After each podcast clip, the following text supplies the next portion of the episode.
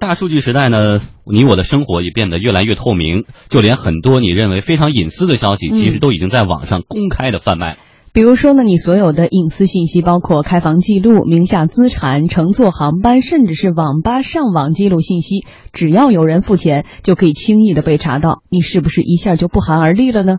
除了这些呢，还有四大银行的存款记录、手机实时定位、手机通话记录，有的人也都能查到了，而且声称是七天乘以二十四小时不间断服务。而且这种呢，找到相关的这个查询的人员，几百块钱想要的这些信息都能够拿到。最近呢，有人就挖出了一个这样的团伙，我们来听一听值班编辑西宇的介绍。西宇，嗯，好的，富江是一位这个南都南方都市报的记者，他是以了解亲戚的结婚对象作为一个理由，联系上了一家叫做某某商贸的服务商。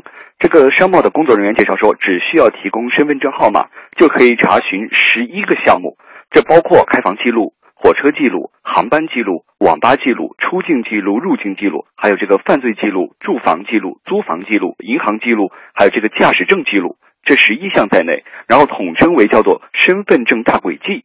这一个所谓的全套服务收费是八百五十元。这位记者是在取得了一位同事的授权之后。提供了这个同事的姓名和身份证号码。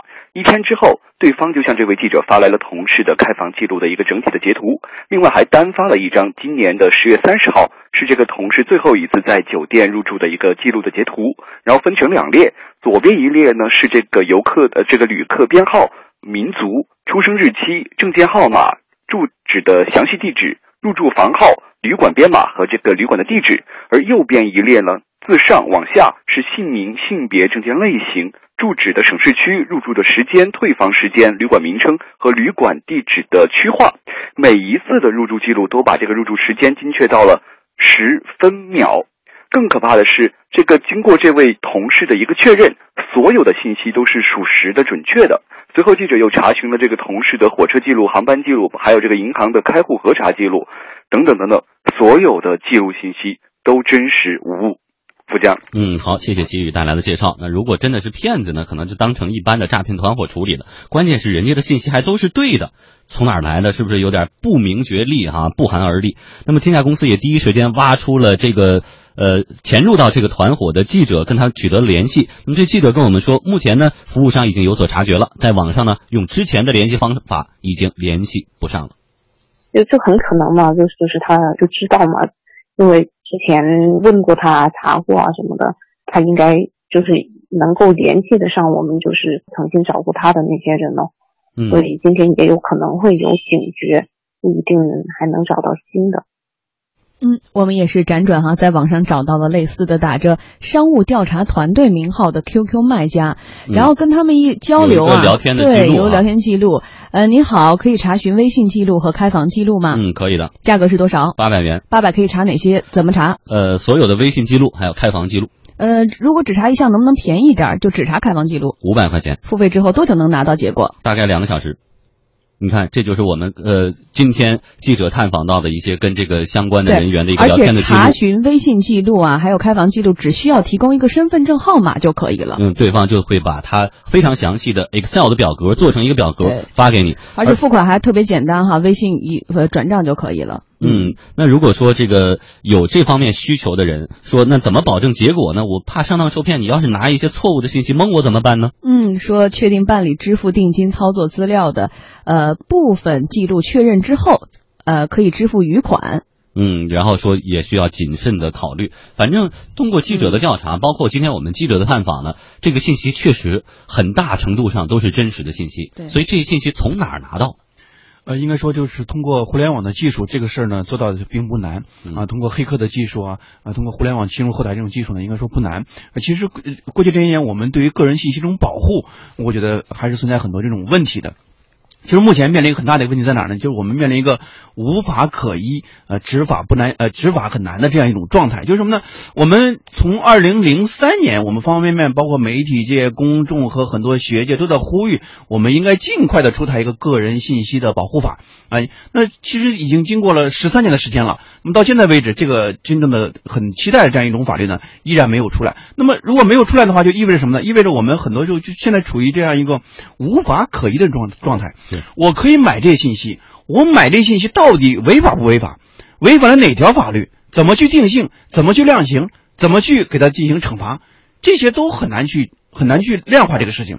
而且如果说你报警的话，我们看到媒体报道，你即使你报警的话，警察和派出所他也没有个这些警力和这种时间来应对你这个事情。包括相关的规定，因为没有。今天我们采访到的这位记者，他也说，我掌握到这个信息以后，我潜入到这个团伙内部，那我现在要把这个消息反映给警方。那告诉警方，警方说，呃，这个东西你需要联系这家网站的注册地的公安部门去联系。然后呢，跟那边公安联系以后，那边的公安部门又说，你需要跟你居住地的这个。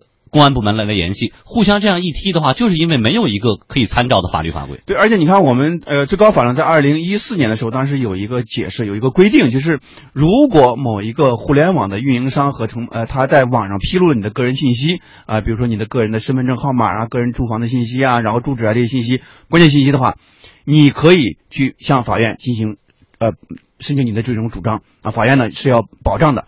就这样一个表述，但是这个表述表述背后呢，其实还隐含着一个话题，就是说，如果说像这样，我买卖私下里买卖这样一种个人信息的话，怎么去量刑？对，这个是没有明确这种规定的。那么只有说我在网上有人披露了恶意，不管是恶意还是非恶意披露之后，这个行为本身是违法的，这没有问题了啊，法院可以去主张你的权利。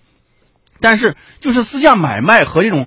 呃，获取这种信息，非法获取这种信息，怎么去量刑？这个是一个需要我们在法律层面必须得到尽快确认的一个事情。要不然的话，我们现在个人信息这种保护的话，可能你看和宪法有关，和民法有关，和行政法有关，但是没有一个整合性的这种统一这种法律，能够把很多细化东西。真正的给它固化下来。嗯，好，谢谢张一。那么通过我们记者的调查呢，这次发现除了机票、车票、开房这些与身份证相关的这些信息呢暴露出来，另外呢，这次参与贩卖的这个信息还有连银行余额都可以被查到。上文提到的这个工作人员告诉记者，还可以查询四大行的存款余额，每查一个银行六百块钱，提供身份证号码就够了。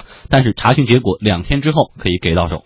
安全专家李铁军认为，这次曝光出来的隐私泄露，表明我国对于个人隐私信息的管理存在着很大漏洞。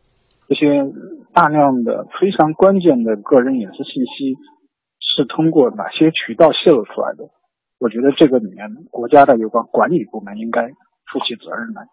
比如说，有一些信息在我们看来是肯定不可能通过黑客的那种方式拿到的。你刚才提到的银行的存款。就他是可以直接拿得到这个人账户上存多少钱，这个其实就暴露了一个非常严重的问题，就是我们国家有关个人隐私信息的管理确实存在很大的问题。它它可能存在于很多个环节，比如开房的信息，在网吧上网的信息，这些信息它汇总到哪些部门去管理的？这些数据到底是怎么管理的？然后又怎么会流传到外面的那个所谓的调查公司手里面去了？我觉得中间的问题特别多。在这条信息侵犯的黑灰产业链上，以社工库及衍生出的周边产业尤为成熟。那么，在黑客圈呢，社工是指一种黑客攻击以获取情报和信息的方法。社工库中收集有大量的用户数据，成为了人肉搜索和信息商贩的敛财工具。